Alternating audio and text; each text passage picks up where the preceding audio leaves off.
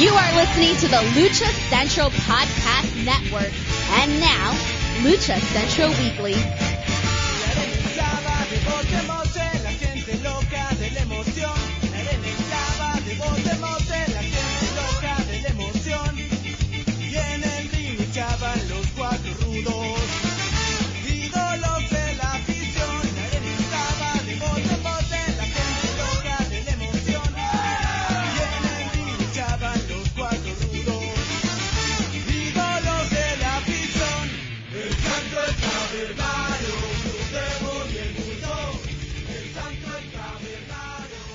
Welcome to another edition of the Lucha Central Weekly Podcast. This is the podcast that lets you know all of the latest happening in the world of Lucha Libre. We cover news and events from the week that was in Lucha Libre, talking Mexico-based promotions and top independents, along with luchador related news from throughout the United States. The Lucha Central Weekly Podcast is part of the Lucha Central Podcast Network on luchacentral.com. This podcast and others from the network are also available on all major podcast streaming platforms like iTunes, Spotify, Google Play, iHeartRadio, Spreaker, and more. My name is Miranda Morales and I'm one of the co-hosts of the Lucha Central Weekly Podcast. And let me introduce to you the rest of the team. Up first, he is the dashing one, Mr. Dusty Murphy. Dusty, how's it going? Oh, it's going great. How's it going for you, Miranda? Going well, going well, going well. And the third member of this trio is who? Who? Who? Who? It is the one and only Brendan Barr. That's hey, who. hey. Oh man, man, this is it. This is we've reached the big week. This is kind of like crazy. Yeah. It yeah, it feels like all year kind of builds to this week. Yes. well, more than than a lot of people know, because my goodness, uh, I mean, I I knew a lot was going on, but filtering through to find all the lucha content for this weekend, and there's a lot, was, I mean, there's a lot going on. Well, and if you may not know what we're alluding to, of course, hopefully now you know that we are talking about WrestleMania weekend happening, of course, in Dallas, Texas. But on top of WrestleMania itself, you know, this weekend has become synonymous with wrestling from all over, a wrestling mecca of the world, literally, is now concentrated in Dallas, Texas, uh, with promotions left and right having shows throughout the entire weekend, some as early as Wednesday, uh, and some going through all the way through the weekend. So it is just phenomenal to see everything online on social media, everyone that's heading over there. And by proxy, this means it's a pretty good, you know, week for Lucha Libre, as Brendan mentioned. Uh, and we will be doing that in just a second. We actually are doing a different format for this week's show where we are really going to be honing in on all of those shows and events happening for WrestleMania weekend up first and then on our second half get into news of the week. But uh with that, Brendan, go ahead and take it away, the breakdown of WrestleMania week shows. Well, first off, I do want us, uh, uh, you know, we, uh, we were talking about it. We always talk about supporting the indie stuff. I want to wish everybody who's working this weekend in Dallas or outside of Dallas, uh, or, you know, anywhere in the States, even in South America, cause we, I know Zenchi, you're still out there doing stuff with all of them and he, he is a friend of the show. I like to pretend he listens every week, but he's probably a busy man. So wish all of you, uh, great fortune this weekend because this is, uh, a, a big weekend to get your brand out there and, and thank you once again for putting yourselves on the line for our entertainment. So, uh, we'll go, we'll start there. Um, but yeah, the events are going on. You said Wednesday, so now I want to. Was there actually what was actually going on on Wednesday? Uh, I didn't find that in my lucha breakdown. Well, not so much lucha related, but just independent wrestling related. Uh, I saw some, uh, I can't remember the exact promotion. I have to double check, but I believe there was events happening as of yesterday, um, in the, the Dallas area there certainly it was a lot that started today and it started early. Uh, so I'm going to start by throwing to Dusty because AAA started off the Lucha content today. Yeah, AAA. It taped today as we're recording this today. Um, Thursday, the 31st of uh, March. It was $15 on FITE TV it was one of the earliest shows of the weekend, and it's likely to be the freshest and most rested anybody that's in these matches will be all weekend. So it's a good chance to see them kind of doing their best. Uh, you know, just early, like like we I said, early in the weekend you get a little more energetic performance at times, and you know it's just just important. Can't miss show, honestly. We'll run down the card. First match is Microman you know, very famous lately. Nice chance to see Microman teaming in a trios match with Nino Hamburguesa and Taya versus La Hidra, Mini Abismo Negro Jr., and Rey Escorpion. The second match is another trios match of Aramis, Mr. Iguana, and Octagon Jr. versus Abismo Negro Jr., Aries, and Fabi Apache. Next is a tag team match for the NWA tag team titles. Bestia 666 and Mecha Wolf versus Aerostar and Drago. Next up, another trios match. Drago Kid, Jack Cartwheel, and Pagano versus Gringo Loco, Puma King, and Sam Adonis. Gringo Loco may be undergoing a name change based on his uh, recent Facebook post. I have no idea if that had a bearing on his appearance with AAA yet at this show. If it does, we'll mention it next week. Uh, next match was a AAA Cruiserweight championship match, triple threat, Laredo Kid versus Bandito versus Flamita, and Laredo Kid's 12th defense of the title. And the main event was Psycho Clown versus Taurus. I, incredible card, can't miss card. You you gotta see it, you gotta love it. A lot of good stuff going on there. Psycho Clown, I I haven't heard the results of the show yet because I haven't had a chance to watch it. But it was my understanding that Psycho Clown stayed afterwards until every kid got a picture and an autograph, and that he was super over with the kids at the show. So I believe that. Yeah, I've, that's I've awesome and seen that. exciting news. I've seen that myself, just on a local level of Psycho Clown staying after a show, well past the show, to take photographs and and sign autographs for with kids. So that does not surprise me. so cool. It's always nice to hear the you know nice guys behind the scenes. And there's a reason he's the John Cena of Mexico. Like you see this stuff and kids love him. I had wondered about the transition to America for Psycho Clown. The name and kind of gimmick lent itself to more of a heel thing, but apparently the kids ate it up. Well, uh, the kids in Texas ate it up. I mean, That's true. hmm uh, you know, it's hard to say how that would go other places. It's it's very interesting to watch the indies and see certain characters that that work really well in some cities and then not so well in others. But um I think anywhere Lucha's going to be big, I think Psycho Clown will be big. So that's we talked a bit about that last week.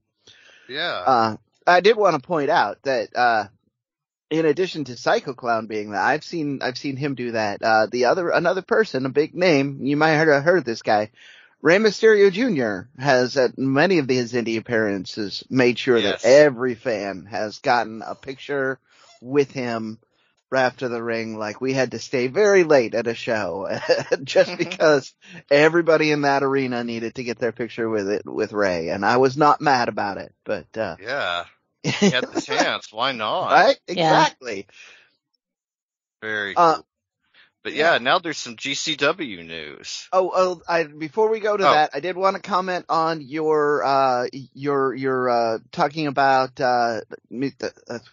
Uh, I read his name as I was trying to get, get out the word out of my mouth. Hello, Mr. Iguana. We're always talking about you, but no, Yeah, I was talking about the Gringo Loco this time. yeah. Uh, so I, I, I I'm going to refer to uh, Cubs fans Lucha blog and um, his Lucha wiki.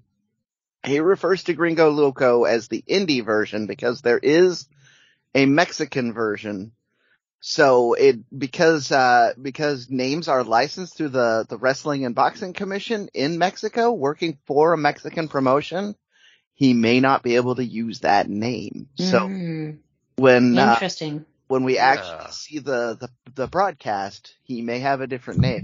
That'll be that, what that's all about. I just when you mentioned that, I was I, I was like, oh yeah, that's right. Uh, he's there is another Gringo Loco. So that may be what's going on there. Yeah, he was calling himself keeping it loco lately on social media. So Yep. that would be Did see that. interesting. Yeah.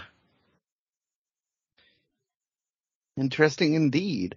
But Yeah. also on Thursday, another TV taping, and this will be available. So, so I just want to go over that was on FITE. You said was that uh that was a eighteen dollar fight, Fifteen dollars. fifteen dollar fight. And that's the best price that AAA's had for a show in quite a while. So It- it fits really well with the pricing scheme for over this weekend. You'll you'll hear as we go through uh, events that I know anything that's on FITE is right around that range this weekend. So maybe that had something to do with it, but not on FITE. Well, actually, kind of on FITE. Uh, we had an MLW taping also today, being Thursday when we record this. Yes, yes, and that is uh, MLW Intimidation Games. Uh, let me pull this up. Uh, that is being filmed uh, right now, and that is likely going to be part of uh, MLW Fusion um, shows that we are going to be seeing uh, later on this spring and summer. Um, some interesting points uh, as far as matches advertised for Intimidation game. That is, of course, the MLW World Heavyweight Championship is being defended in a triple threat match with Alexander Hammerstone versus Jacob Fatu versus Mads Kruger. Uh, also being announced, uh, and who knows who this mystery opponent will be, but a singles match for the MLW World Middleweight Championship, Myron Reed versus to be determined. And then for, uh, their, you know, more lucha oriented content, you have a very interesting tag match. The team of Gangrel and Pagano will be taking on Los Parks, LA Park and LA Park Jr. Um, we also have a women's match, Sasha, ah, Sasha McKenzie versus Holidead as well as they ramp up for uh, possibly what we're going to be seeing later on this spring and summer with the featherweight division. Um, but that is just one of two uh, MLW shows happening this weekend. Yeah, the other one when we get to it is is going to be really big. There's a lot going on there, but that's a nice little teaser. Hopefully they got themselves a nice hot crowd of people because as Dusty pointed out, everybody will be fresh. It's not just the wrestlers that'll be fresh. It's all the fans too because yeah. I can tell you from being at a weekend like this, it's hard to have that Yeah. energy level on a Fan Sunday. fatigue is real.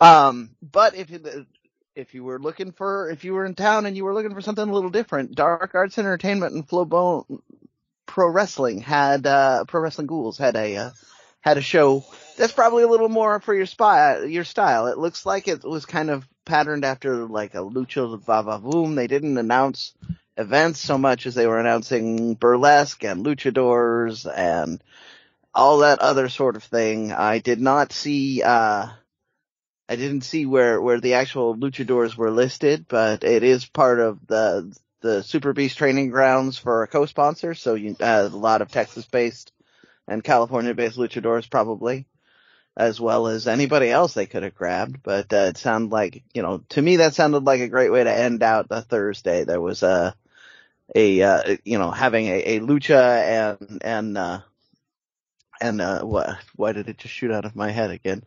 A, a, uh, and a little bit of light entertainment. I'm just going to put it that way. Um, but if you still wanted to have more wrestling, there is an event that was called the Mark Hitchcock Memorial, which was at 9 p.m. also on FITE TV for, I believe, $13. There were a couple of lucha matches on there. Bandito versus Mike Bailey, Ace Austin, Black Taurus, Josh Alexander versus, uh, Michael Oku, Rey Horus, and Laredo Kid. So, you know, good stuff there. so, uh, moving on to Friday, which is hopefully when you're hearing this, you'll have, we'll start the day early again with a 2 p.m. start for MLW, and this is kind of the big one. So Miranda, you have some info on that? Yes, this, so this is the matinee show, the afternoon show happening on Friday, and this is MLW Presents Azteca Underground, a show that they have been hyping up and building up to on the subsequent or previous weeks of MLW Fusion. This is a very stacked card, so I'm going to go through it as quickly and succinctly as I possibly can. This also does include some new matches that have been added uh, just as recently as this week. Uh, we will have a Azteca Apocalypto match. Uh, LA Park versus Jacob Fatu, two men with a pretty rich and deep history in MLW. Uh, we also are going to have a trios match, and not so much in the traditional trios, but more of a six-man tag, with the Von Erichs teaming up with Hammerstone to face Richard Holliday, King Muertes, and Mads Kruger. We have labeled a super lucha ma- match, Bandito versus Flamita. Uh, and also a grudge match, Enzo versus KC Navarro. A, a super estrella de trio. So this is more of a traditional trios match. Uh, Aerostar, Microman, and El Dragon set to face, uh, the team of Strange Sangre, Aries, Mini Abismo Negro, and a Luchador Sorpresa, as well as just straight up good wrestling matches. Octagon Jr. will be facing Matt Cross. There also will be a four way for the National Openweight Championship. Alex Kane will be defending his championship against ACH, Myron Reed, and Puma King as well as uh, and Gino Medina will be facing off in a Mexican strap match. This is a mix of a, well, not a strap match within the ring, but outside of the ring. Uh, outside of the ring, the uh, ring will be surrounded by luchadors and MLW wrestlers, all with straps in hand. So anytime one of these competitors ends up going outside of the ring, they will be violently slapped with uh, with leather straps until they get back inside the ring. I just uh, realized Microman's going to be one of the guys at ringside for that. That has to be because we'll go into this more in this week in MLW, but Microman is is over. Uh, announced this week and even just recently, we are going to have a one-on-one match. Davey Richards will be facing Danny Limelight. Oh, the nice. team of Hustle and Power, which is EJ uh, Nduka and Calvin Tankman, will be facing Los Parks. And somewhat of a confrontation, a no holds barred confrontation. Not exactly sure what this means, but Cesar Duran himself will be confronting Alex Hammerstone. Um, in the ring, we know that Cesar Duran has really been persistent in trying to make Cesar Duran's I mean, or Alex Hammerstone's life miserable. He drove a wedge between him and his best friend Richard Holliday and has been throwing every single obstacle in his way. Uh, so Cesar Duran is a man. Well, if you can't get it done right, you gotta do it yourself. Uh, so who knows what this confrontation will be. Um, and also, again, this is a whole event extravaganza. It's going to be an interactive experience, including a lucha lunch. So first and second ticket, uh, hold row ticket holders are going to have uh, exclusive access to a taco bar, uh, a tour of Cesar Duran's office, and meet and greets with Cesar Duran himself, as well as Microman, and a special opportunity for guests uh, to search Caesar's Cathedral of Violence on an Azteca treasure hunt before the show kicks off. Uh, that and much, much more. Uh, showtime for this is 2 p.m. and one of the biggest Azteca underground shows that they produced, if not the biggest one in its existence. So, uh, so much that's going to be coming out of that and very much content that we are likely going to see, uh, on weekly episodes of Azteca Underground. So you you threw in a lot. I'm just going to throw out a couple more. If I if we doubled up on it, that's that's uh, okay. I apologize to the audience, but I did have a couple other ones that uh, just, I I was able to round up. Octagon Junior against Matt Cross. Yep. H- versus Chik Tormenta, and yep. we still have Aramis Puma King and Hijo de LA Park scheduled to appear. Sorry, You, you sounded like you were gonna jump in with some. No, that there. one uh, we did talk about Matt Cross versus Octagon Jr., but I did uh, not have uh, Holidead versus Chik Tormenta on my list. So that one is um Okay, I just had it in a different order. That's why I Yeah. was like, I might have heard it and just, but yeah. no, but that that one was not on my list. So that in and of itself too is a great addition to this full full lineup. Yeah, yeah, yeah. And then uh we've got some we've got New Japan. Now, I don't know, Dusty, did you did you prep this one or do I I did not. No. I did okay. I I uh, put it on my list. I forgot to ask you ahead of time. New Japan's Lone Star Shootout at 5 p.m. on Friday. Uh, presumably it will eventually be available on New Japan's streaming app, but they, I did not have any streaming details for that one. Unlike, uh, by the way, MLW, that MLW event is inevitably going to wind up on the YouTube channel. It will take longer than a lot of these to get there, but you will, if you're not in Dallas this weekend, you'll get to see it. New Japan is the same way. I don't know when it's going to wind up there. It may take a little while.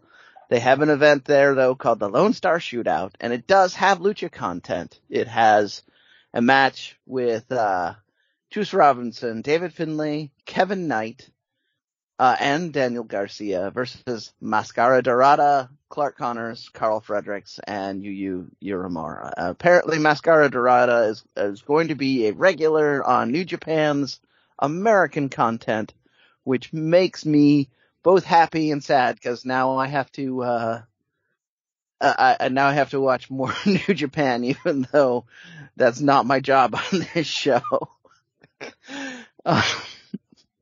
I'm just excited to have something from New Japan to cover. It's been Yeah. a lot. Has been. it's been. been it's been a hot minute, yeah. yeah. Um, and then we have a 7 p.m. show for a a group called Texas Style Wrestling, which has uh, La Rebellion uh, against Los Misfits. Although it's, I think that's how they're saying it. It's MSFTS.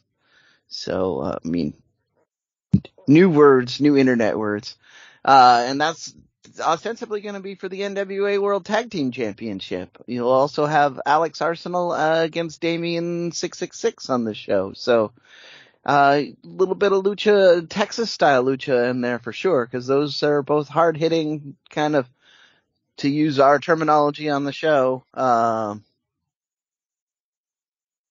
uh, it, uh, it is, uh, if we want to use the terminology on the show, they're, they're more Texas style than they are the California style. So, um, and then Friday has two big shows, the first of which has shockingly little lucha content on it. Thanks, Tony Khan. That's ROH, um, where really the only match that is super lucha that's been listed is the, the dream match of Bandito versus Jonathan Gresham to unify the ROH championship.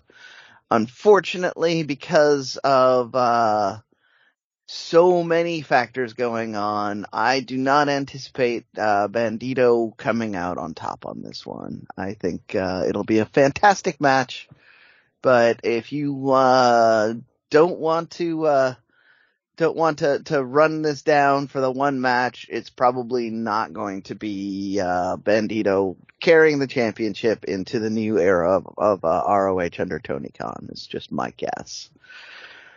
Uh, that will be available on FITE, although it is much cheaper if you get it through the ROH app, which is probably the last time you're going to be able to get new content through the ROH app. So, uh, you know, if you're like me and you still have that, then you, you can go ahead and watch that on Friday for your normal ROH, uh, five to nine dollars depending on your subscription. Uh, or you can get it on FITE for fifteen. Um, but then the other big card going on on Friday is GCW's The World on Lucha.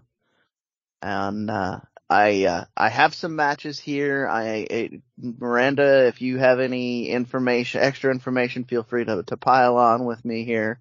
No worries. Uh, this is gonna be on FITE for $14. We have the uh, super super dream match Psycho Clown versus Dr. Wagner Jr. in the main event. Um, I'm fully expecting this is going to be bloody and brutal and, and will, uh, will not, this will not be the end of it. So, you fully expect that there will be a lot, you'll be coming out of that match wanting a lot more of those two together because that seems to be their goal. Uh, we also have Pagano versus Sadik, Sadika in extreme match. I don't know why on earth we, we need to see that on a GCW show. Like, I mean, they do enough extreme matches, but they're billing this as an extreme match. So, um, it's going to be brutal. It's going to be brutal. We won't be seeing cookie sheets. We'll be seeing skewers and other awful things, but, Yeah. uh, Yeah, uh, this one's gonna go hard. Yeah. yeah. and those two both can go hard. Like they, again, you don't need to call it an extreme match. You just say you're having Pagano versus Sadika in a match and everybody's gonna be like, oh, that's gonna be rough. Yes. Uh, then we have, uh, Jack Cartwheel against, uh, on this night, he is known as Johnny Caballero. Uh, the many names of Johnny, even over this weekend. Uh, Tony Deppen versus Psychosis, which I think is going to be, uh, an instant classic, honestly. Tony Deppen is so good at working the crowd and Psychosis is such a legend and so good at making anybody he, uh, works with look that much better. I think that, uh, you will really see a nice elevated, uh, card out of, uh, match out of those two. And, uh, Gringo Loco, Abismo Negro Jr., and Demonic Flamita. So he's billed as demonic on this one as opposed to earlier in the weekend where he's just Flamita. Against Laredo Kid, Rey Horus, and ASF. Uh, I mean, how do you, that's just a classic six man tag match. That's gonna, uh, be great. And you have, uh, AR Fox versus Ninja Mac. Golden Dragon versus Octagon Jr. versus Drago Kid versus Aero Boy versus Chris Carter versus Shane Mercer. It would not be a GCW event without a scramble. Even so, this is the standard GCW scramble match. Okay, so can do you uh, know a bit about the format on that that kind of scramble match, or is it just six guys and and chaos? Uh, that's a good question. Um, I would say typically there's a, you know, a format of, of, you know, everyone jumps into, to the ring. Um, but this one too, I mean, it's a lucha scramble. So that's even more, uh, you know, chaos piled on top of this. So I can't, I cannot predict what the format will be on here. I'm just going to say Okay. that right now. But I mean, that's probably going to be either the start of the show or right Yes. near the start of the show. Yes. So it'll be a heck of a way to kickstart that. Um, also on Friday, not to, I mean, I, I made it sound like those are the two big ones, but there's the, the power lineup is, seems to be on Friday. Martinez Entertainment is having an event, uh, that's gonna be in Arlington, so it's a little bit of a drive from Dallas, but not too much. Um, on that card, you'll have Michael Elgin and Psycho Clown against Black Taurus and Laredo Kid. El Hijo del Santo and Ultimo Dragon versus Fishman Jr. and Shocker. Crazy Boy and Extreme Tiger versus Aerostar and Drago. That's your classic AAA tag team right there. Uh, Diego de la Cruz and Jonathan Vega versus Erio de Juarez and Black Danger for the Martinez Tag Team Championship. Uh, and Mecha Wolf versus Silver Tiger for the Martinez Heavyweight Championship. I would like to point out, I mean, uh, they, they, uh, have said over, somebody, uh, Cubs fan pointed out who he thinks was working the most, but Mecha Wolf and, uh, uh, Bestia 666 are going to be brought up a lot in this. They're going to be Mhm. defending the tag team champions a couple times. Mecha Wolf's on this card. Like, if you, if those are your guys, this is the weekend for you. You're going to get a lot of content out of them. Uh, we do also on Friday have, have an impact. Uh, I believe it's a taping. Uh, it is not necessarily a taping. It is an event that's going to be, I believe, part of WrestleCon. Um, and it will be available on FITE TV. Um, Impact will then present a midnight showing, uh, show featuring also their throwback style. Um, if you think of Southpaw Wrestling, Impact Provisional Wrestling Federation brand. Um, and this is the multiverse of matches show. I just gotta say, I love this branding. Um, and the premise of this show is again the forbidden door crossing over and having talent from various promotions uh, on this show. Uh, as far as lucha related or lucha adjacent content though just a few matches. Uh, for the x division championship we will have an ultimate x match. Uh, Chris Bey versus Rich Swann versus Blake Christian versus Jordynne Grace versus Vincent and of course your champion Trey Miguel, all fighting for the X Division Championship. Uh, your current Ring of Honor and AAA Reina de Reinas Women's Champion, Deonna Purrazzo, will have her Champ Champ Challenge, in which she has an open challenge and will defend one or both belts, depending on who comes out and challenges her. Um, and that will be interesting because one thing that we did also see uh, for Ring of Honor's show is that there is going to be a number one contenders match uh, for to become the number one contender for the Ring of Honor Women's Championship. Mm-hmm. Uh, Willow Nightingale versus Mercedes Martinez. Uh, so whoever wins that will likely be facing Deonna Purrazzo for the ROH Women's Championship somewhere down the line. Uh, and even things like uh, Ring of Honor versus Impact uh, in a non-title match, uh, the Briscoes versus the Good Brothers. Uh, you have uh, NWA versus Impact with Mickie James and Nick Aldis versus Chelsea Green and Matt Cardona, and that and much more on the multiverse of matches. A great theme, not a whole lot of lucha content, but um, you know it's still going to sound like a really fun show. Yeah, we, I'm still rooting that they pull out the uh, the surprise card and bring bring uh, Taya into that that women's championship match. But oh, stop playing with my heart. Stop it. Don't so play that, with me like that.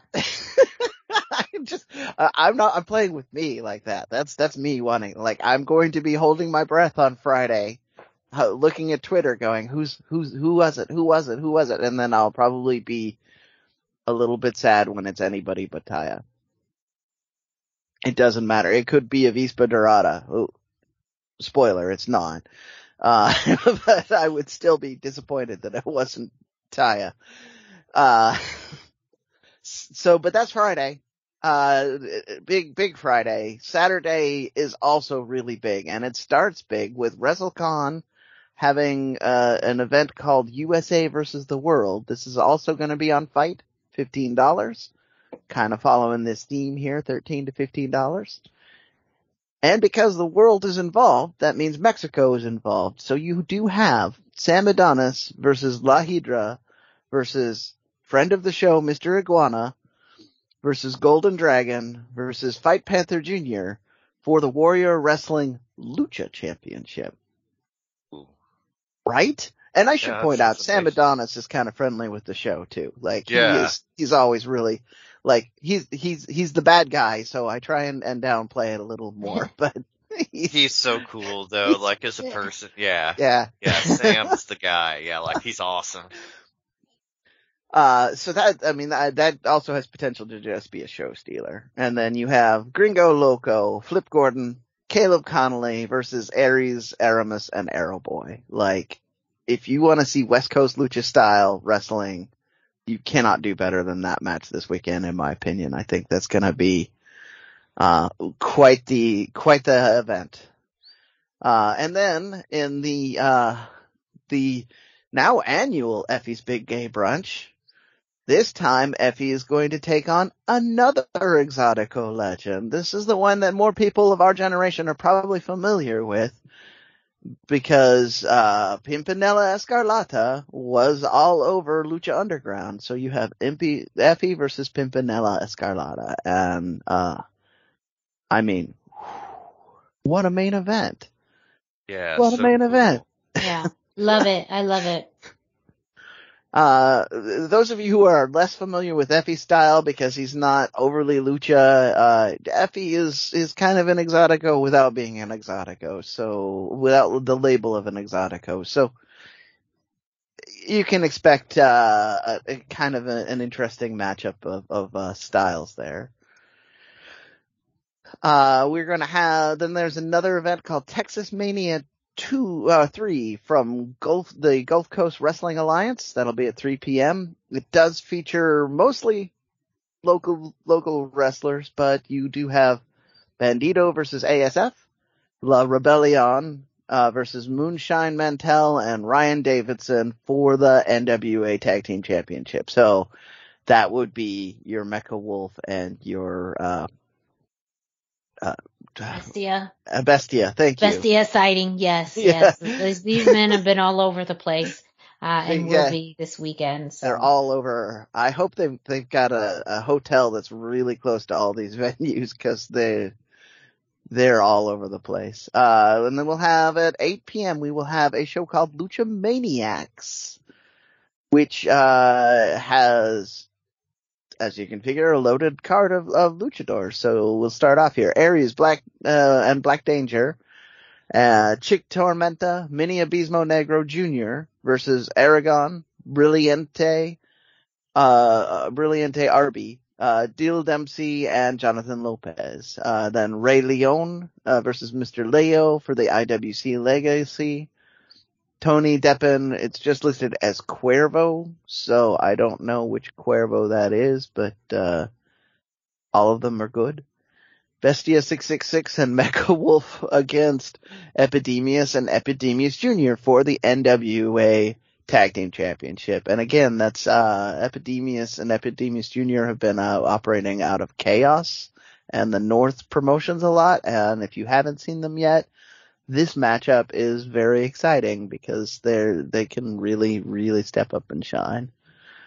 Uh, Aero Boy versus Myron Reed, Tristan Ty, and Black Destiny.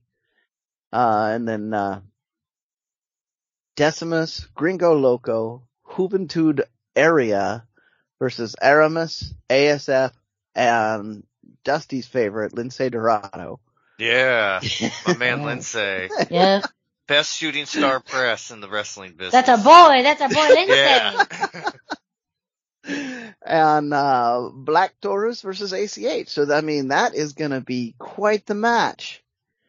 And then uh Black Label Pro ha- uh, has a midnight show that I don't know. I don't. I I'm so glad that I'm not trying to press for that one because I talked to uh, a friend of mine last year that tried to go to Black Label Pro's uh, Friday midnight show or Saturday midnight show, and uh, it did not end well for him. Uh, but they do feature Black Christian versus or Blake Christian versus Black Taurus uh, on that match. Like, I mean, and, I, I want to clarify, this is not because Black Label Pro puts on a bad show. Black Label Pro puts on a great show, but it's starting at midnight, uh, after two or three days of wrestling. Like, uh, and, and, Yeah. and, and alcohol's usually involved. So, which was what happened with my friend. He, he's like, he remembers going to the show and then he woke up the next morning in his hotel, but that's, that's a, you know, he doesn't know a lot of that happened in between. So, um, also on Saturday, we have some NXT. Yes, we have NXT Stand and Deliver. I'll be going over this week in NXT a little bit later on in the show, uh, which will explain how we got to some of these matches. But the t- two ones that maybe, or at least three, that Lucha Libre fans may want to keep an eye out on. Of course, we have our Fatal Four Way match for the NXT Women's Championship. Mandy Rose will be defending against Cora Jade, Io Shirai, and Kay Lee Ray. We also have our Fatal Five Way ladder match for the NXT North American Championship. Carmelo Hayes, your champion, will have to fend off four different competitors. Santos Escobar, Solo Sikoa, Grayson Waller, and Cameron Grimes, who ended up punching his ticket into this match uh, on this week's show, NXT show. Uh, and then on the NXT pre-show, on the Stand and Deliver, I'm sorry, not pre-show, kickoff show is the right terminology.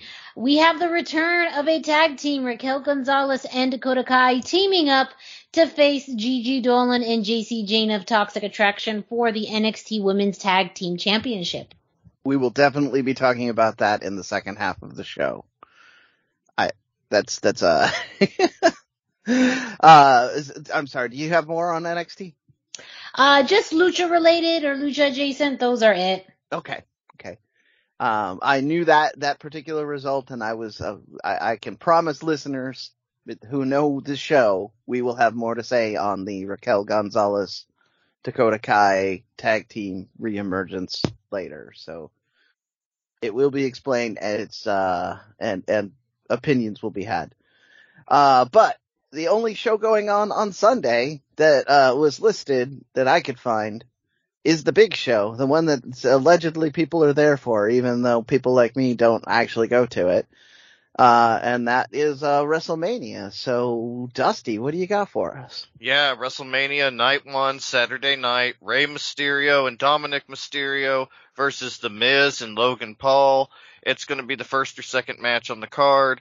The show starts at 6 p.m. Eastern, 5 p.m. Central, 4 p.m. Mexico time if you're watching from Mexico, and 3 p.m. Pacific time. Sunday, the opening match will be Queen Zelina and Carmella versus Sasha Banks and Naomi versus Rhea Ripley and Liv Morgan versus Natalya and Shayna Baszler and a fatal four way for the women's tag team titles.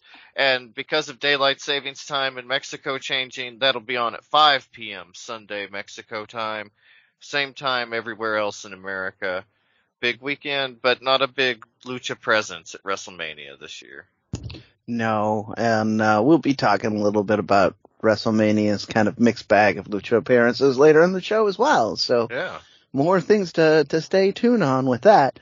But that brings us to an end of all of the crazy things that are happening uh, this weekend as we're taping the show. If you're listening to this in the future, uh, I apologize. that we're focusing so hard on things that were about to happen live. Next week we should have coverage of uh, almost all of this, time allowing. So uh, we will uh, we will be back with more on that. And uh, uh, Miranda, I believe you have uh, someone you want to throw to.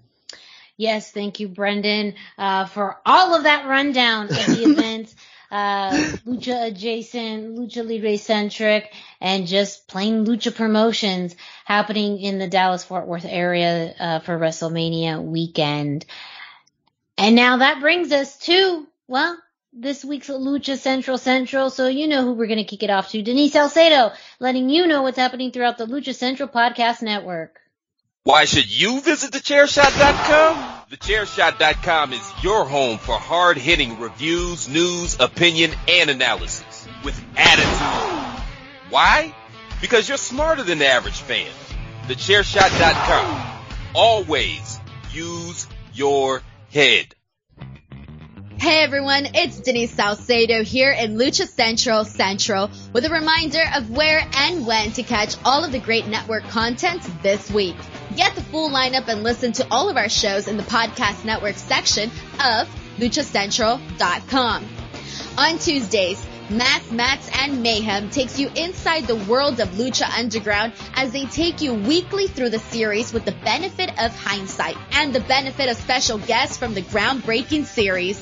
Check out the premiere video stream every Tuesday at 2 p.m. Pacific, 5 p.m. Eastern on the Lucha Central YouTube channel and at luchacentral.com. Then listen to it on your favorite podcast platform every Wednesday. Tuesday nights live, it's Wrestle Boss, where Fabi Chulo talks MMA and pro wrestling with special guests and listener call-ins. Visit WrestleBossLive.com Tuesday nights at 7 p.m. Pacific to listen live or call in with questions or download the show on podcast platforms on Wednesdays. Wednesday nights live on Facebook, it's Spanish show La Mesa de los Margaros, giving you both the news and the cheese made from around the lucha world.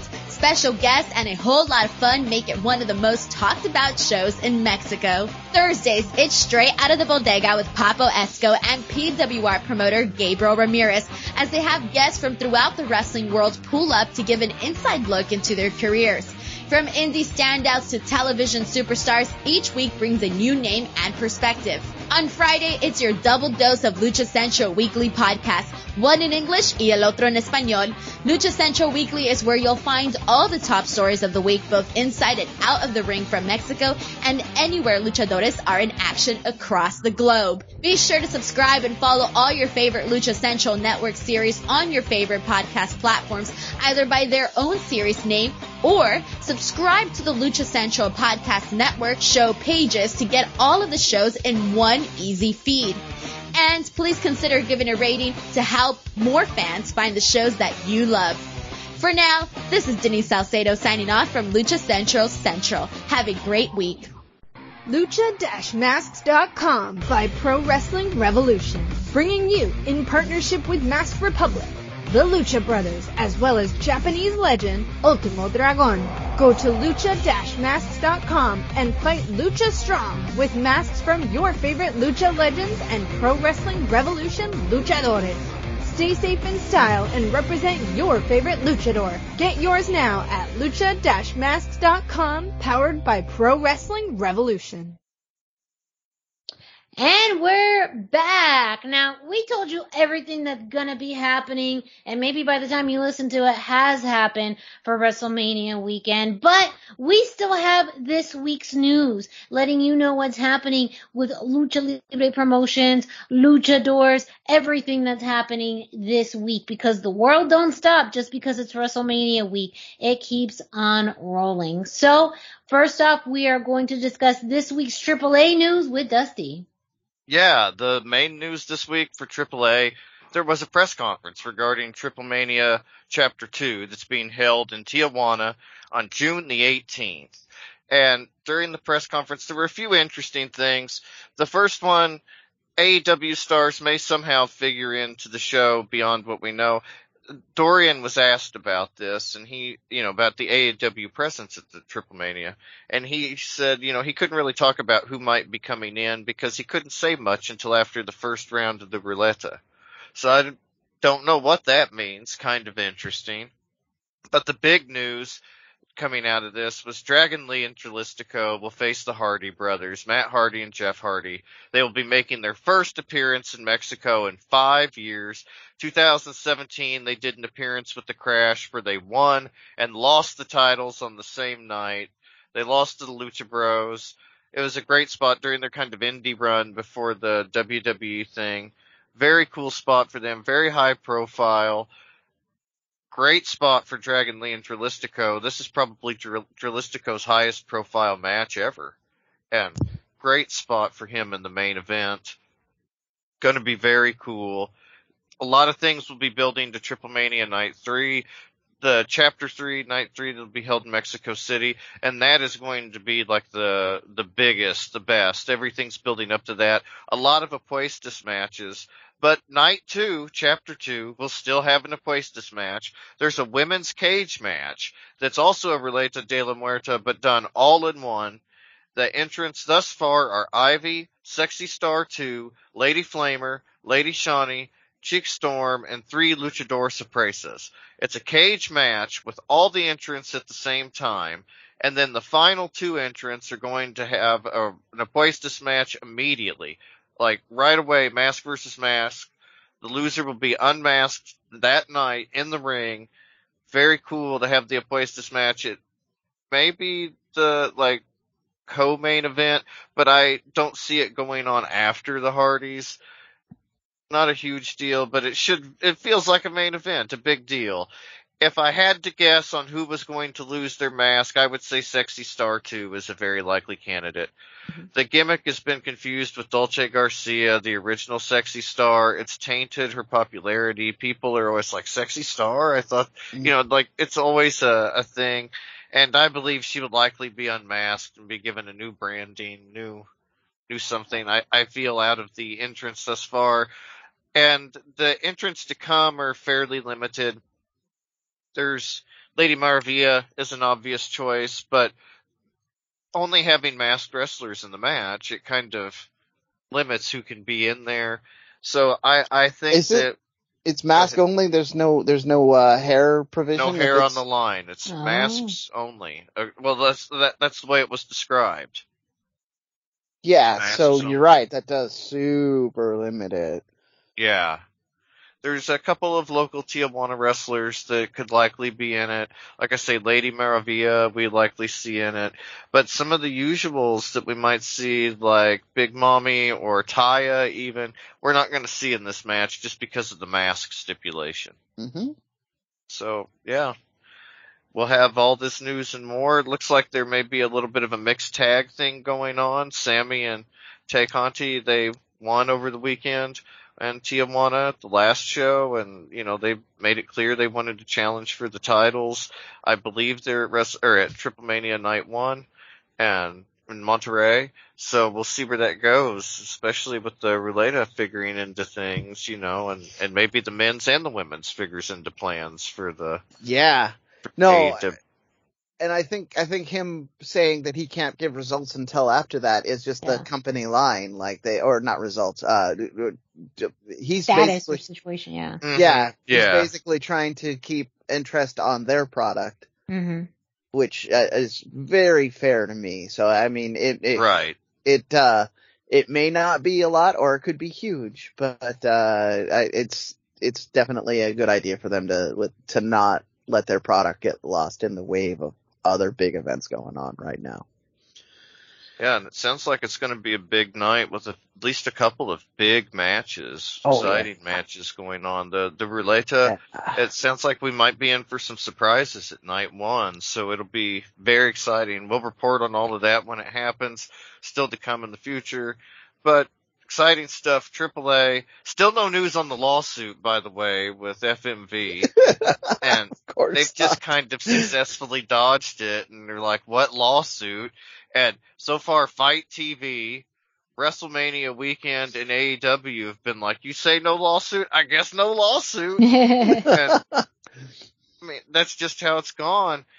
But everything seems to be coming up AAA. Like, this is the most hype and excitement they've had in a long time. Vikingo is wildly hyped, you know, probably the best wrestler in the world right now.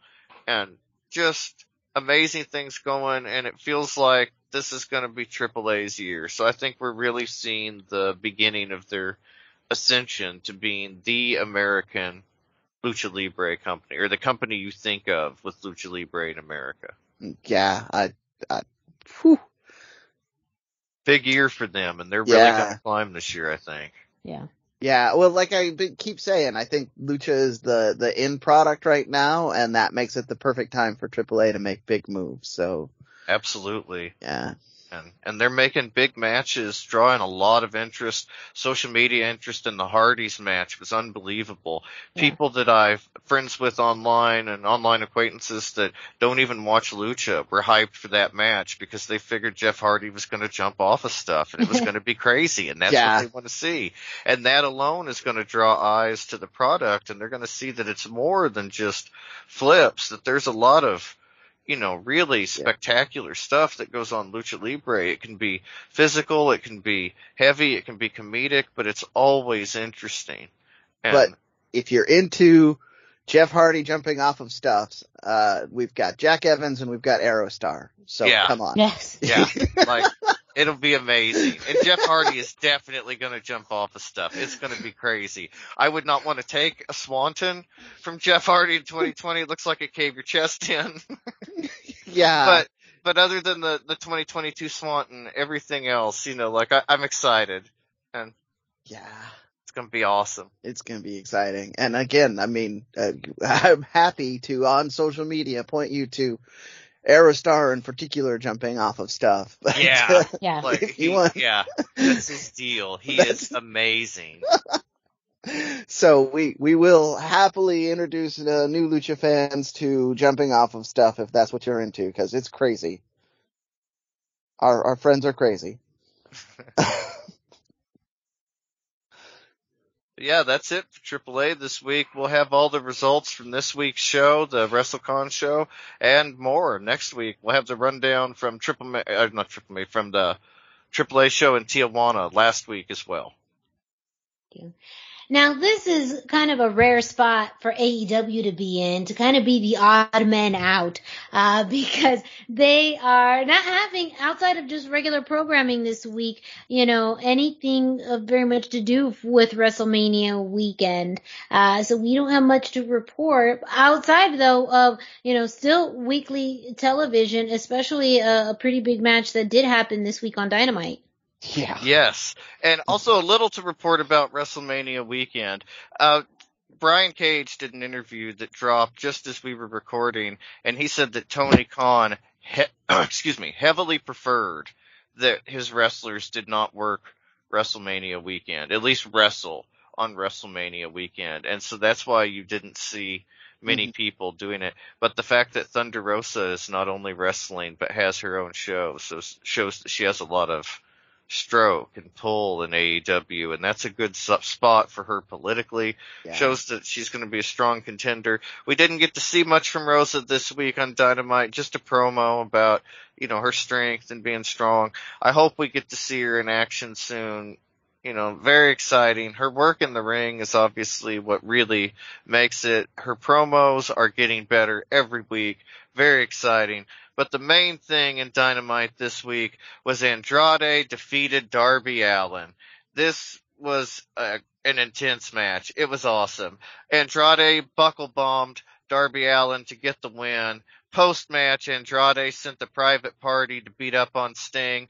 And we just mentioned these guys, but the Hardy brothers came out for the save great match. I loved this match. Really, uh, just another hard hitting match for Darby, but it was really a big win for Andrade. He kind yeah. of needed this. Mm-hmm. Yeah, it sets really him up. Did. This is the first big guy that Darby or that Andrade has beat when he beat Darby, and now it sets him up to beat bigger guys, or at least the impression that he can. Bigger and better for him. It mm-hmm. always felt for a while like Andrade was kind of an afterthought in AEW because and yeah, I felt like that was what was happening in this one. Like, oh, he's in there with Darby. Yeah, exactly. You know, yeah. Until he won. That's what was exciting. Yeah. I mean, this is a yeah. guy that debuted with no music and Vickie Guerrero getting all the heat and, and, and musical managers. Like, and there's Andrade.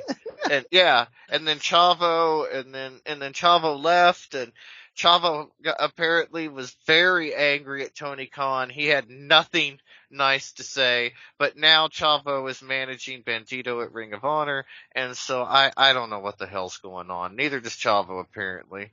And I think that was TK trying to make up with Chavo. Yeah, that's what I figured. It's such an odd pairing that why else would it be unless it was just like an olive branch. But well, yeah, yeah, I think they're trying to make Bandito the bad guy. So that way people can feel good when Gresham wins, but that's, you know. I'll never feel good when Bandito loses. right? We're biased on this show towards the luchadors, folks. Just accept yes. it. well, somebody on AEW might be biased towards 2009 TNA because Andrade going up against Jeff Hardy and Sting, like that's a yeah, that's an old TNA. I mean, like such a dream match in a way, and cool spot. Finally, they're treating Andrade like the big deal that he is. Jeff Hardy is, you know, like their hottest thing going right now. We've talked about when you're the hot new thing, AEW really puts a spotlight on you, but who's up against the hot new thing also gets that spotlight. They get the rub from that. That's Andrade. If you're not going to be the world champion, Sting and Jeff Hardy are about the two highest profile feuds you could have in AEW and sets Andrade up to do mm-hmm. amazing things, I think, in the future. I hope we get to see a lot more. There was a viciousness to what they did at the end of the match and the attack on Sting that we hadn't really seen in Andrade before. Well, there was I, some brutality with all the strikes. Like, yes, it was the first yeah. time it really felt like they he cared about something in AEW and yeah, yeah. just, yeah, he was on fire. And I just, this is the Andrade we've been wanting to see. I mean, he was yeah. so aggressive and, cocky and yeah, just everything he did was picture perfect. It was the Andrade we've been waiting for. Very exciting. hopefully we get to see more of this. It's obvious this isn't over yet. The Hardys are going to figure into it. Sting, Darby, I, I don't know where, where we're building to this, where we're going. There was also, Ric Flair had some problems this week and it came out, you know, like in a, a little bit of a revenge type situation on Twitter that they had absolutely, AEW had absolutely intended to bring Ric Flair in to be Andrade's manager before the plane episode of Dark Side of the Ring, the plane ride from hell. And, but now I am so glad they didn't pair Andrade with Rick. I felt like it stunted his debut, but now he's got his own thing going, his thing with Jose. Like, I am so into Andrade's character right now in AEW. This is the most exciting he's felt to me since he was in NXT. So I am all here for Andrade and AEW. I can't wait to see what they do with it. Awesome stuff. Check yeah. back next week. Yeah, we'll have all the dues, but this is so good for Andrade and so yeah. fun for us as fans. Yeah. I do, I do have a quick interjection of, of facts that you, since you mentioned Thunder Rosa and, uh, something that I forgot. Mission Pro Wrestling, which you alluded to, is having their event on Saturday. It is part of the GCW collective. So yes. if you are watching it on FITE TV and you want to pay one price, you can see all of the GCW stuff for one price, or it is fifteen dollars uh, on FITE. So if you want to see Mission Pro Wrestling, Thunder Rosa's all women uh, promotion uh, based out of Texas, so you know the crowd's going to be hot. They're also available this uh, over the weekend, uh, to as Dusty alluded to. Yes, Saturday at 3 p.m and going to be an exciting card, I think. So yeah. big deal for Thunder Rosa. This is really, yeah. I mean, what a big month for Thunder Rosa. World champion, AEW World Women's Champion, WrestleMania weekend show. You know, one of the few to have. I mean, like, uh, who else? A Mox. I mean, not very many have the sway to to work these shows on WrestleMania weekend. So it shows that they have a lot of faith and a lot of trust in Thunder Rosa and but it also shows that they might be believing in her product. Like she puts on an incredible product. And so I'm very excited to see that. That's one I'm going to catch this weekend. I highly recommend you get it. Going to be a great show. Yeah, I mean, if you want to just save money and buy one package, the GCW package is the one I recommend because yeah. that gets you the World on Lucha, uh, there's a couple other events that have luchadors in it, but they're in deathmatch environments, so I didn't, for the sake of brevity, I didn't bring it up, but they're also on the GCW one. And, uh, and you get the Mission Pro show, show on set. There's something solid lucha on all three days of that, that multi-podcast. And we're using AEW's time to to hype it. Yeah. that's the best part. yeah, that's that's just what we have to do, especially this week. Yeah. Well, anytime for Thunder Rosa, but especially this week. Yes. Right.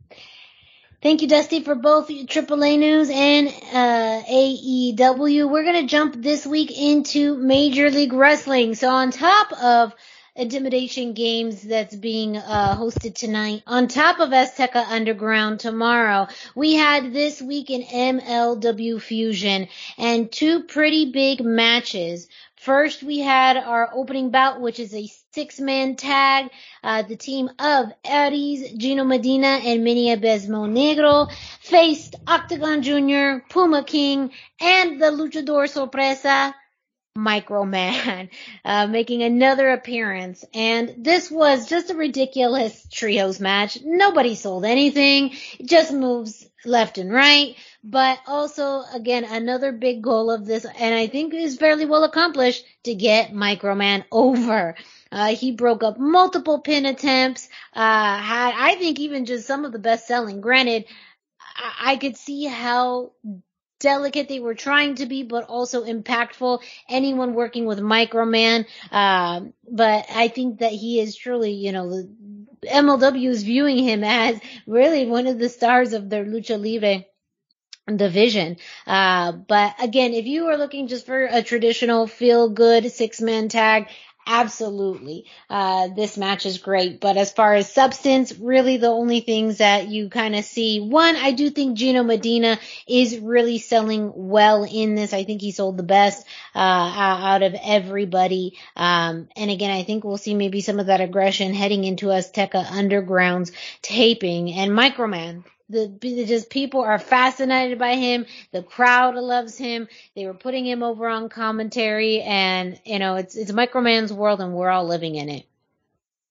Yes. Yes. Yeah, he, he's the guy. He's and he's all guy. over this weekend too. Yeah. WrestleCon. Like, yeah, Yeah. lots of stuff going on for him. Micromania runs wild. Yes. Oh, oh, oh Yeah. careful, man. There's a man in Florida that might come after you. Well, Oh, he'll have to go. ass. He'll have to go through all of, of the Micromaniacs because there's an army coming. There's an army building for Microman. It's true. Yes, True. I'm trademarking that. By the way, TM Micromaniacs. Micromaniacs. Yep, that sounds yep. like a great parody shirt right there. Yes, yes.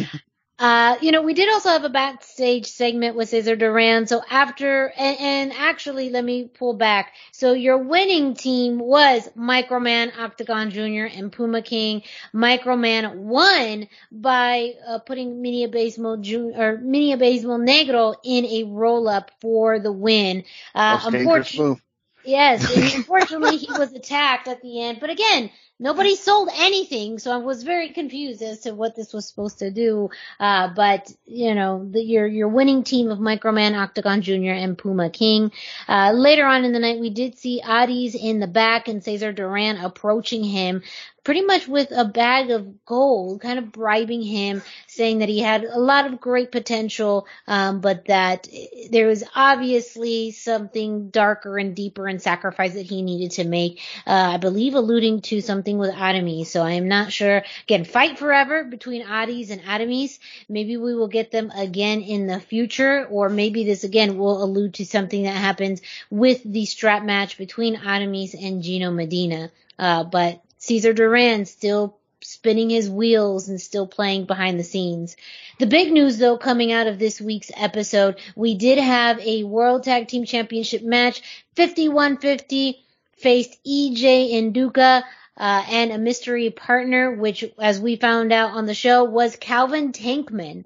Uh, and 5150 was doing well in the match until a slip up happened with 5150. Danny dove through the middle rope and instead of hitting EJ, he ended up hitting Slice on accident. That took out Slice. That pretty much damaged Danny to the point where he was in a vulnerable spot and EJ and Calvin were able to capitalize.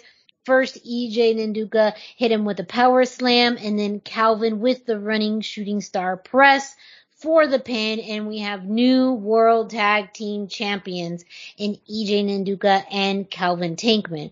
That is why you probably saw, or if you remember earlier, noted that Danny Limelight is in a singles match for Azteca Underground, and as well as EJ Nduka and Calvin Tankman will be facing Los Parks, uh, because that's another opportunity for Los Parks to get back to their goal that they believe is rightfully theirs. So, big big change in, in title um, for the for the world tag team uh, champions. Uh, 5150 won the belts back in november. So a fairly healthy reign. Um, who knows if they are going to get a chance to get it back but you also have the von erichs kind of you know in the arena. Uh, i guess figuratively and, and literally uh, within the tag team division. So uh, kind of a very interesting uh, ad hoc team of EJ and Calvin, but they had just the right chemistry and was able to capitalize on just the mistakes of 5150 to uh, have a big win in their first time teaming up. So, uh, as I mentioned, uh, everything that's happening this week with MLW will be leading to future episodes of Fusion. So make sure you check out MLW, MLW Fusion on YouTube. It's free. It's absolutely free for you to watch each and every Thursday. It's only one hour long. It's a great show, great product, and a great, again, Lucha Libre presence on the show on a weekly basis. So, um, even though right now they're in more of a fusion chapter, they for sure will be going back to an Azteca Underground chapter very, very soon. And that also just builds up uh, the variety within the, the show as well and with the promotion. Um, just fascinating, but that's this week in Major League Wrestling. Up next, you know it's the segment you love. You gotta have it. So why don't you go ahead and give it to them, Dusty? It's this week in Lucha Libre history. That's right. It's time for this week in Lucha Libre history. Be sure to check in at luchacentral.com every single day for this day in Lucha Libre by Pep Carrera for information, birthdays, anniversaries, matches of the day, all kinds of videos, even more stuff than I could mention. It's all about Lucha Libre, and it's at luchacentral.com, your centralized place for all things Lucha Libre. As we mentioned last week, you're going to notice some format changes here and there to this week in Lucha Libre in the weeks to come. And this week we're remembering the legacy of Lucha Libre at WrestleMania. Despite what you might have previously thought, and like, it may not be more than one match on the card, but there's a kind of a long history of Lucha Libre at WrestleMania. Rey Mysterio figures heavily into that. At least 50% of Lucha Libre matches or Lucha Libre relevant matches at WrestleMania involve Rey Mysterio, including Rey Mysterio versus JBL when he became champion at WrestleMania 25, Rey Mysterio versus CM Punk at WrestleMania 26, Rey Mysterio Samoa Joe, Rey Mysterio Cody Rhodes, Rey Mysterio versus Matt Hardy, and that year Jeff Hardy had had some drug trouble. He was supposed to beat his brother and become cruiserweight champion. Rey Mysterio, he got the spot just because he was the best. And Jeff Hardy was on drugs a good spot to be in for Rey Mysterio. He also had Rey Mysterio versus Eddie Guerrero at WrestleMania 21. And for me, Rey versus Eddie is the quintessential Lucha Libre WrestleMania match. There's two guys at the top of their game doing it better than anybody you had ever seen do it before, and they were doing it together on the grandest stage of them all. And what made this special was they had really come up together from AAA. They kind of got popular at the same time, AAA. Then they both went through ECW. Then they both went through the WCW Cruiserweight division before eventually at this point, this WrestleMania, they were the two most famous luchadors in the world that time. And, you know, and maybe still, aside from Santo, it's hard to argue anybody more famous than Rey and Eddie very cool. This match really tied together with their history. That's what made it special to me. We, you know, we'll touch on this in a little bit with Rey Mysterio too, but so much of Lucha Libre is about history, about legacy, about family, about remembering the people that came before you and then building on all of that to become yourself, to become the best. And this match had all of that, so much more. It really could have been anybody's match. It could have gone either way Rey got the pin with a Hurricanrana right at the end. Amazing. They shook hands afterwards. This was Eddie's final WrestleMania because he passed away that November. And really in my head, when I think of Eddie Guerrero, like my mental image of him, he's shaking hands with Rey Mysterio at the end of this match. Like that's my mental image of Eddie. So cool. And due to that history and connection to the Lucha Libre, for me, this was just the Lucha Libre WrestleMania match. Brendan, what, what, what did you think about the Lucha adjacent WrestleMania matches? Well, I mean, so Miranda and I spent a good amount of time for no particular reason just researching all of research because we're professionals. Because it's fun. yeah, no, we went just we went real deep down the rabbit hole, and I was I was impressed with the amount of things that uh, was there. Uh, the one that, that, that terrified me though was WrestleMania 19 did have lucha content and I was actually there in the stands watching the show. I barely remember this match. Like it was completely overshadowed by Brock Lesnar and, uh, uh, and a couple other matches, but like, I mean, I, that's my big takeaway is remembering Brock Lesnar doing the, the, uh, the, uh, the, the press that he does, the, the off the top rope press live, like, yeah. it's a big fan. Uh, but yeah, so, so I, that, like I said, that was my big takeaway though, was Lucha Libre was all over the cards. We knew in the uh in the 80s that he was working with with luchadors he had uh, like whenever they were in Texas they had events so I mean uh, we we knew and uh, we'd see that but like if you could go on the old school app I guess you can if you're not in America you would uh you could you could just search by the luchador's name or even uh, you know lucha libre a little bit and you would get some interesting results. And i apparently some of those were wrestlemanias. So uh I, I don't have a single match that is a takeaway. Like you mentioned the the uh, evolution of of Rey and Eddie is kind of the big story because Yeah. when you were running down stuff it was you would say Rey Mysterio or Eddie Guerrero like over and over again and um Well, and Eddie won the world title at WrestleMania 20, and that was such Yeah. a huge moment. I mean, huge. Like, such a cool yeah thing exactly. for Eddie, and yeah, and Eddie, like Eddie had kind of come up with the mullet, and then he cut his hair, and like all of a sudden he was the coolest guy in WWE, and it was effortless, and that was like the pinnacle of his coolness was the world title. Yep. Yeah, no, I, yeah, the, the, the, that was a one, I mean, for me, it was the payoff for a really long result because I had been watching him since AAA, but, Yeah. uh, uh, you know, yeah, that was, I, that was a, it was a cathartic moment for me. Like finally one of my guys is getting the respect that uh, I know they deserve. So, uh, you know, it is, cannot be understated that that is a huge part of the Lucha legacy of WrestleMania is the, evolution of both Rey Mysterio and Eddie Guerrero and uh and uh hopefully, you know, Dominik uh Dominik gets his his uh his up and coming cuz he looks like he's going to be the luchador for a while with with uh WWE, but uh Yeah. uh, let's see. Um, but you, uh, oh, that's right. We had the Chavo Guerrero legacy going on here too. J- Can't underestimate Chavo and the cruiserweights because that that match was Yeah. for the cruiserweight championships there, and uh, that and it was featured- really a surprise win for Chavo too Yeah. at the Yeah. time. Like very exciting. Yeah, in, in retrospect, you're like, well, yeah, I guess Chavo deserved, but you, you, at the time, he was not like, he was not looking like he was going to be a big name in WWE. Like, he did No. okay in WCW. Uh, the Guerrero name carried him a lot further in WCW than it did in WWE for sure. But, I mean, and, and then you look at the names that were in that, like, you had Ultimo Dragon in there, you had Rey Mysterio in that match.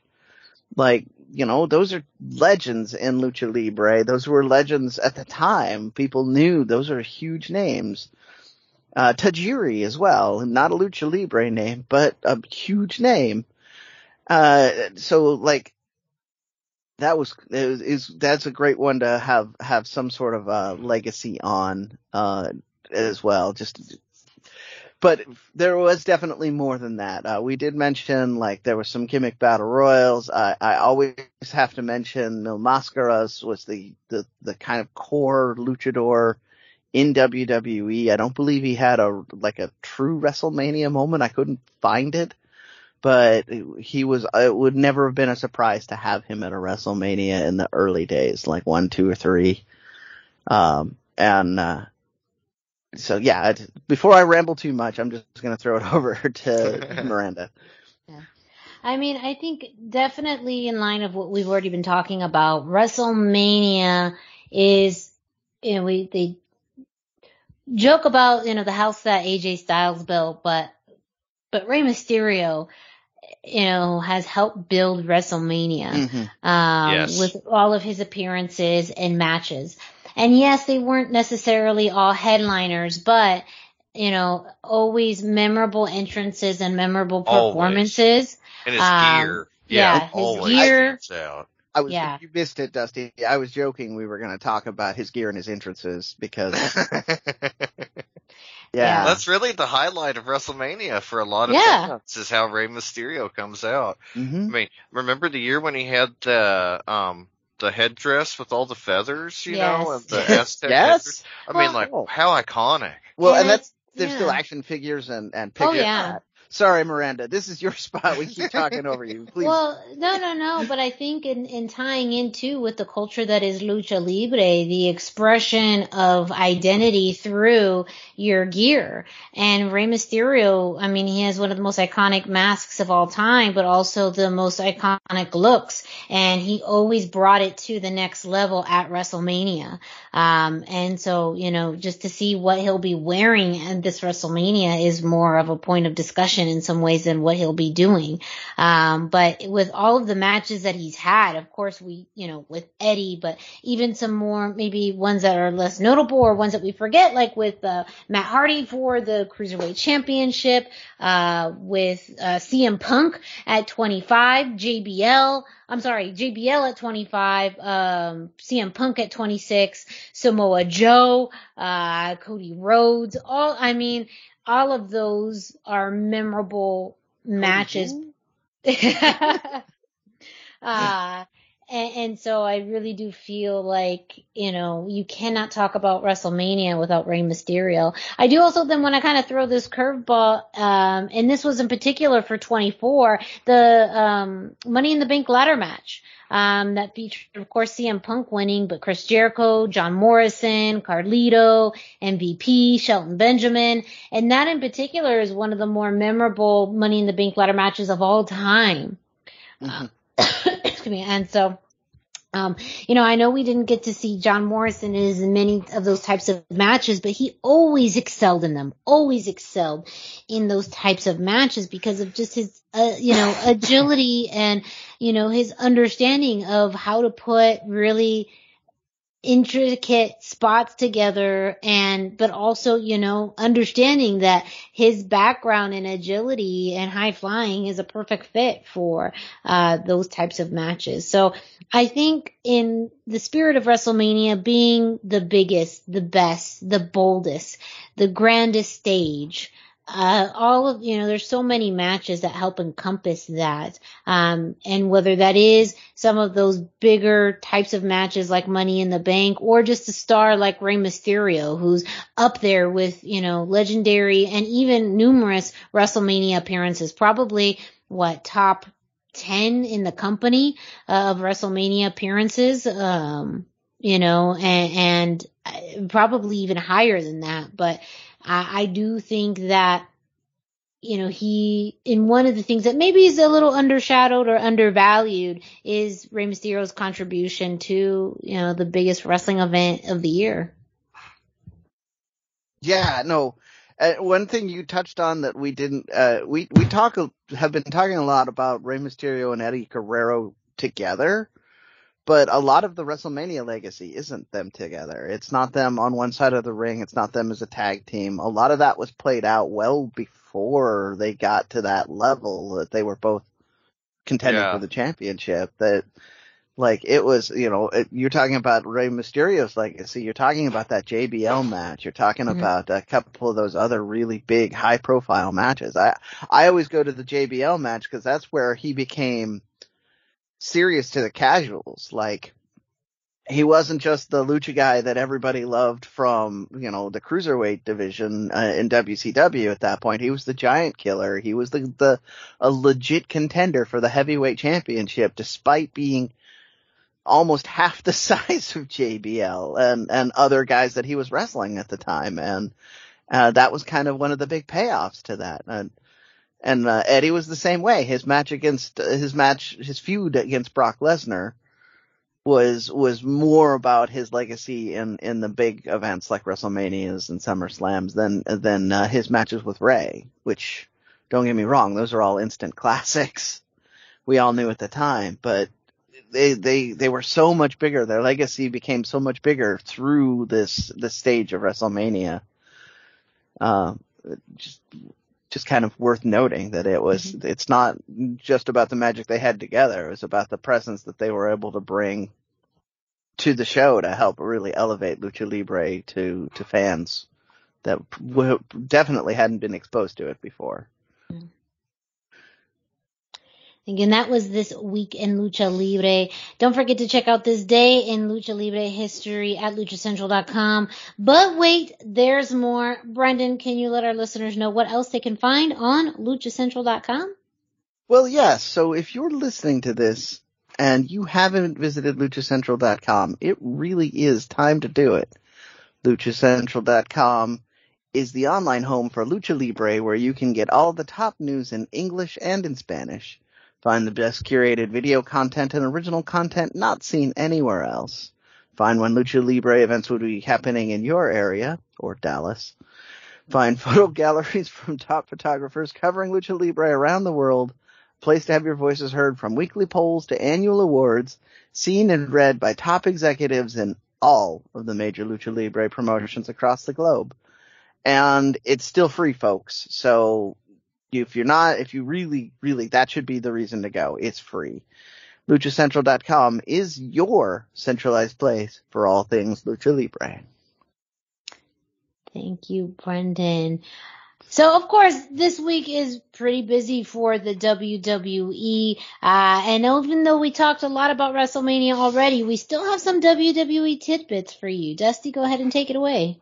Yeah, the main thing is part of the WrestleMania like media presence, they do a lot of interviews. The wrestlers do. I mean, they they meet with people from all kinds of newspapers, magazines, channels, radio stations, all kinds of stuff. But as part of that, with the Times Now news, Times Now is the name of the, the paper in India, Rey Mysterio did an interview.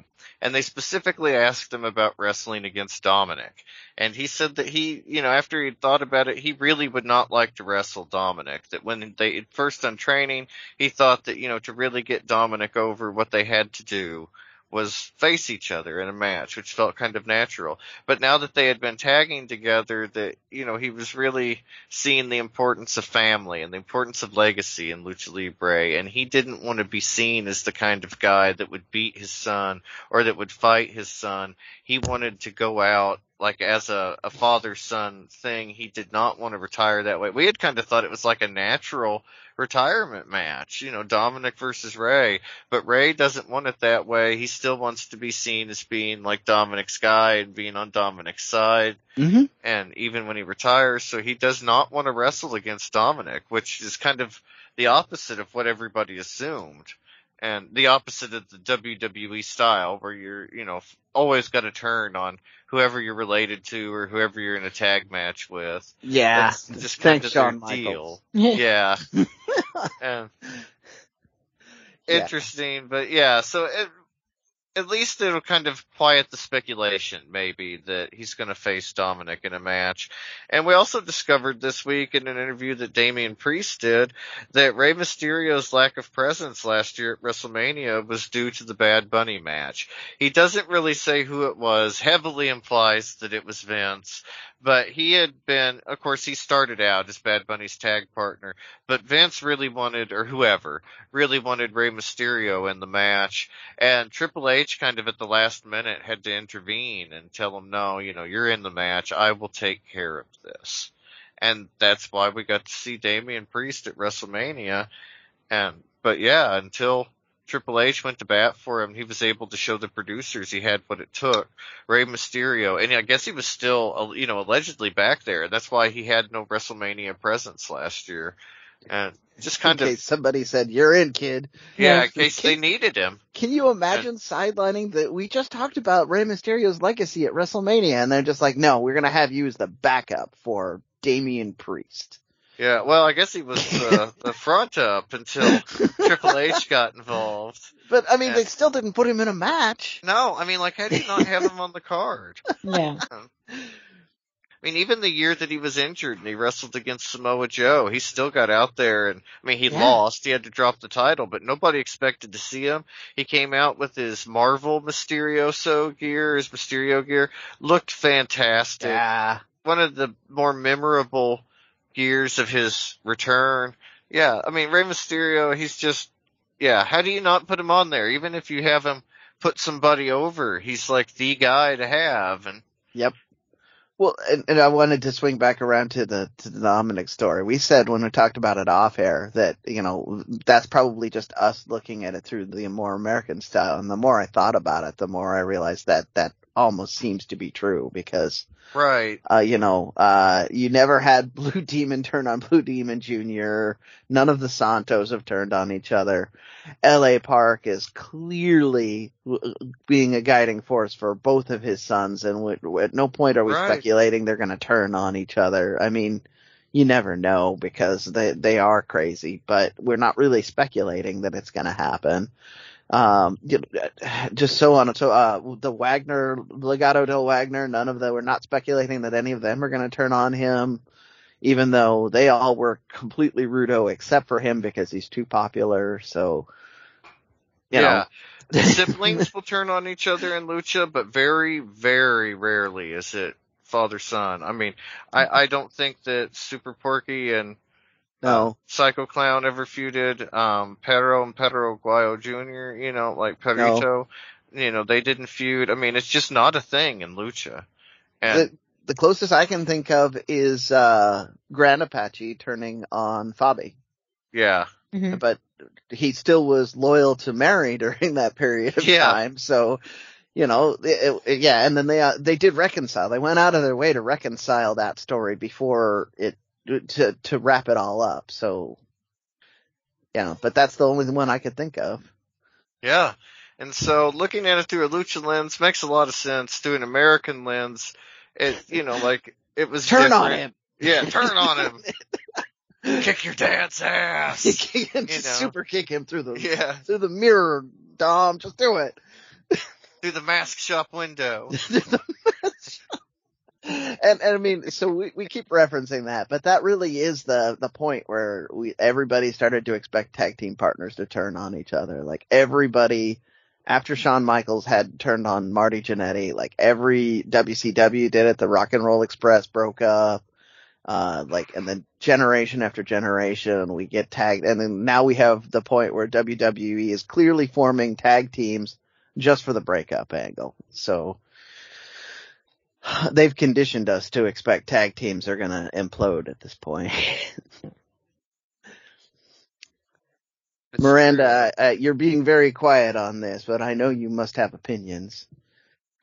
No, I mean, I I believe the conditioning is is fairly accurate. You know, I also probably feel like I, I'm sure it's a balance of, you know, when you take storylines in a more, I guess, personal setting, you know, I mean, Dominik has literally grown up under the spotlight Mhm. and, um, you know, I don't know if they felt like how beneficial or not beneficial that was to his career, but I think he really just wants to support him and have him stand on his own. Um, you know, I think it could have been maybe a cheap heat or an easy way for him to turn, but I think Rey is looking at it in the long term and look at Rey's career, you know, I mean, granted, he's been this perpetual underdog, but truly someone that fans love. And I think maybe that's also, you know, something that he is wanting to pass on to Dominik and understanding that, um, you know, that's a big sell in WWE if when you can be a hero. Granted, there's other ways Dominik can turn. You know, Dominik, I think, will have the ability to fluctuate between heel and face, uh, because he does have a little bit of that Eddie flair. Um, and that was, you know, as, as much as, uh, Rey is his dad, he has so much influence from others in the world of lucha libre. So, you know, I get where Rey is coming from. I'm sure there's other ways they can go about it. Um, I would almost be interested to see where that goes. Yeah, I, I mean, there's still a lot that we can see happen. That's very true. Well, that is this week in WWE news. Thank you so much, Dusty. And to cap off this week's show, we're going to revisit NXT. Now, I talked about it earlier. I kind of put the cart before the horse I, with this week's Stand and Deliver. we had to, just the we way it was. to. We had to. But Uh, but we did have a big return. Now, I'm going to take a step back though, just in general. Uh, NXT news, uh, or what happened this week. We did have Legado de Fantasma, uh, face Josh Briggs and Brooks Jensen. This is a follow up to what actually happened a few weeks ago. Speaking of the Mysterios, when they showed up on NXT, uh, when they, uh, especially I think it was Raul facing Dominik, uh, you had the team of Josh Briggs and Brooks Jensen, uh, somewhat interfere in that match. Now we finally had these two facing off uh, each with each other. Of course, you also had Elektra Lopez accompanying Legado de Fantasma, while Fallon Henry accompanied Brooks and uh, or Jensen and Briggs. Um, Jensen and Briggs getting the win on this match. Uh, they ended up, I think it was Briggs, uh, ended up with, uh, delivering a choke slam to Joaquin Wilde. Um, so a loss for Legado de Fantasma.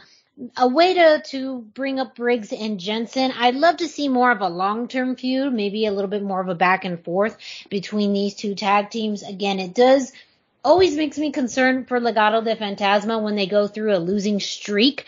Um, you know, Legado, they did have a, a good showing on NXT Level Up not that long ago. And again, if we look at Level Up in comparison to a dark and dynamite situation, Level up is where they can really gather some of those wins, but will it really matter if they lose on the bigger show?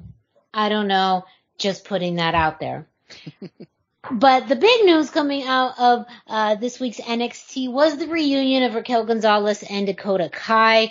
Uh, this started when Toxic Attraction came to the ring to deliver a very strongly worded promo. Of course, Mandy Rose uh, mentioned, well, in her own issues now, where now she's defending her women's championship in a fatal four way uh, that you know she is to be uh, you know one of the most dominant, if not the most dominant women's champion uh, that NXT has seen, along with uh, Gigi Dolin and Jacy Jayne in the tag division.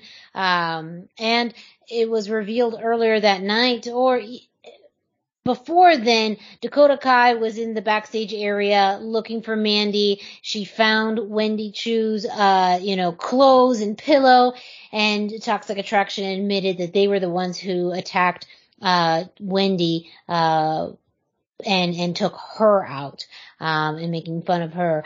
Dakota Kai then comes out uh, to to face all three members of Toxic Attraction. She though gets beat up. You know the odds are against her until Raquel Gonzalez comes out to even the odds. They wipe out the ring uh, of toxic attraction and you get this moment where Dakota Kai and Raquel Gonzalez maybe are not sure what to do. Dakota Kai maybe a little scared, unsure, and finally they embrace and we have the team. The band is back together. Uh, so that was fairly quick turnaround, even though especially they've had Super such a quick. Longer feud. But, you know, the enemy of my enemy is my friend, logic, and if, you know, their goal is to get rid of toxic attraction, I really don't think there's any better team. Now, there's a lot also of additional rumors and speculation that this is somewhat of a swan song for either or both Dakota Kai and um, Raquel Gonzalez. Uh, we've kind of already seen that with Tommaso Ciampa and his feud with Tony D'Angelo. It may make sense um, for both of them to move on to either Raw or SmackDown and do so as a team um, because they work really well together. They have great chemistry. Um, and maybe this is how they end up uh, doing their kind of final days in NXT. Um, but we still get both of them together facing Gigi Dolin and Jacy Jayne on the kickoff show for Stand and Deliver. Uh, Brendan, I know you had some thoughts Oh, uh, I about a- this. Have many opinions. Uh, but to, to address the, the, the last one first, where you're talking about them probably going up, I feel like that's, that they're trying to avoid the situation they had with, uh, with, uh, DIY, where in NXT they were still hating each other, but they were being brought up as a tag team because they do work, they did re- work really well as a tag team together. So I, that may be why we get the, the hasty, uh, brought together. But yeah, considering the amount of time we had on the feud and the amount of blood that was that was kind of spilled, Uh, the amount of, like, it just doesn't, doesn't make sense for either of them to trust each other at that moment in time, but, you know, I'm willing to go with it because the end result is that. Uh, if, if I were more faithful in WWE to do more complex stories, this would be, could be the beginning of a new feud with Raquel and Dakota where one of them turns on the other at the, at some point, but, uh, I don't, I'm, I don't care. I'm on for the ride. Either they're going to have a great run as a tag team or they're going to have another winning feud. Like I, it's a win-win for me.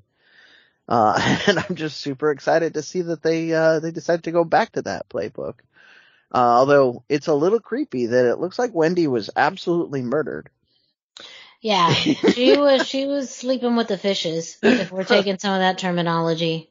I mean, and seeing sleeping is her big thing. You've, you've yeah. chosen your words well. yeah. Oh, crazy angle. I'm super excited it happened. I'm, I'm, uh, with you in thinking they're probably going to be coming up to the main roster and probably as a tag team. Well, we will be reporting so much in the next few weeks, all of the aftermath of WrestleMania weekend. Make sure to check out the Lucha Central Weekly podcast. That does it for this week's episode. We hit you with a ton of stuff. So go ahead, take some time to process it all. We'll be here. while we'll be here. Uh, while you're at it, go ahead and check out luchacentral.com, your centralized place for all things lucha libre. You can check out Lucha Central on social media at Lucha Central on Facebook and Instagram and at Lucha Central.com on Twitter.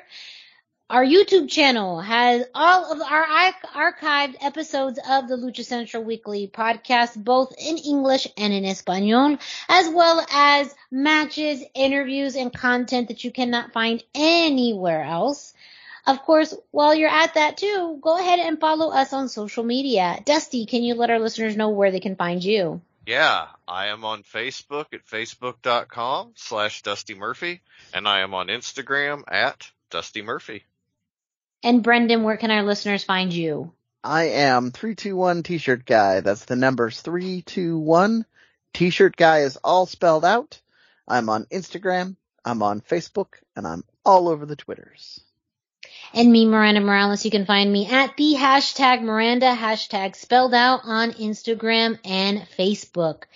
A final reminder though too, if you are listening to this on your favorite podcast streaming platform like iTunes, Spotify, Google Play, iHeartRadio, and more, go ahead and subscribe, rate, and review. Subscribe so that way you get a notification anytime a new episode of the Lucha Central Weekly podcast drops you can leave us a five star rating and leave us a review. Let us know what you think of the show, topics we should cover, topics we shouldn't cover, things that you may agree or disagree with us on, as well as letting us know on social media. We'd love to hear your feedback as well as that independent wrestling plug, as Brendan mentioned, if you are an independent wrestler, promotion, fan, we always love to promote independent wrestling shows on the podcast. So please feel free to reach out to us for upcoming shows, match announcements, match results, and much, much more.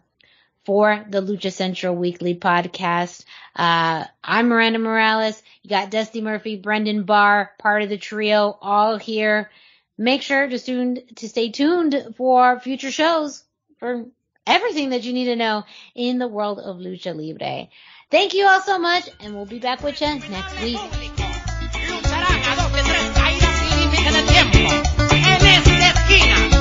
santo y el tabernal.